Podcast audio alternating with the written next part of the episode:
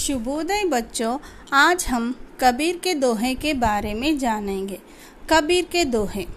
कबीर हिंदी साहित्य के महिमांडित व्यक्तित्व है। कबीर का जन्म काशी की एक विधवा ब्राह्मणी के गर्भ से पैदा हुए थे। ब्राह्मणी उस नवजात शिशु को लहरतारा ताल के पास फेंक आती है। तो उसके लालन पालन जुलाहे जाति के नीरू और नीमा ने किया था कबीर के गुरु के नाम रामानंद थे कबीर संत कवि है वे समाज सुधारक भी थे उनके दोहा बीजक में है इनकी भाषा सदुक्कड़ी है इनके दोहे में మానవతా की భావన है కబీర్ దాస్ హిందీ సాహిత్యంలో ఒక ప్రాముఖ్యమైన వ్యక్తి ఇతను కాశీలో ఒక విధవ గర్భంలో జన్మించాడు. ఆ విధవ అయినటువంటి బ్రాహ్మిణి తనను లెహర్తారా అనేటటువంటి నది దగ్గర వదిలేస్తుంది. అప్పుడు జులాహా జాతికి చెందిన నీరు మరియు నీమ కబీర్ దాస్ని చేరదీసి అతని యొక్క లాలన పాలనని చూసుకుంటారు. కబీర్ దాస్ యొక్క దోహాలు బీజక్ అనే గ్రంథంలో సంగ్రహించబడ్డాయి. ఇతని భాష సదుక్కడి అని పేర్కొనడం జరిగింది ఇప్పుడు మనం కబీర్ దాస్ యొక్క దోహాలను చూద్దామా మరి అయితే వినండి काल करे सो आज कर आज करे सो अब पल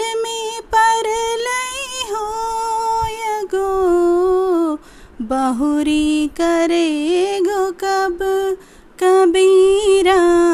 बहुरी करे गो कब? काल करे सो आज कर, आज करे सो अब।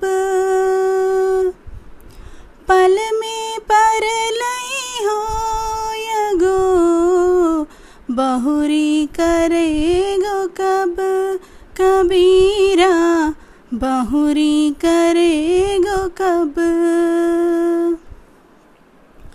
कबीर दास जी समय की महत्व को बताते हुए कहते हैं कि जो कल करना है उसे आज करो और जो आज करना है उसे अभी करो कुछ ही समय में जीवन खत्म हो जाएंगे फिर तुम क्या कर पाओगे కదా అంటే కబీర్ దాస్ ఈ దోహాలో సమయం యొక్క ప్రాముఖ్యతను గురించి వివరిస్తున్నాడు ఏంటంటే మనం రేపు చేయాల్సిన పనిని ఈరోజే చేయాలి ఈరోజు చేయాల్సిన పనిని ఇప్పుడే చేయాలి ఎందుకంటే కొన్ని క్షణాల్లో ఏమైనా జరగచ్చు మనం జీవితం కూడా అంతమైపోవచ్చు అప్పుడు మనం ఏం చేయలేం కదా అందుకే ఉన్న సమయాన్ని వృధా చేయకూడదు ఇంకో దోహ చూద్దాం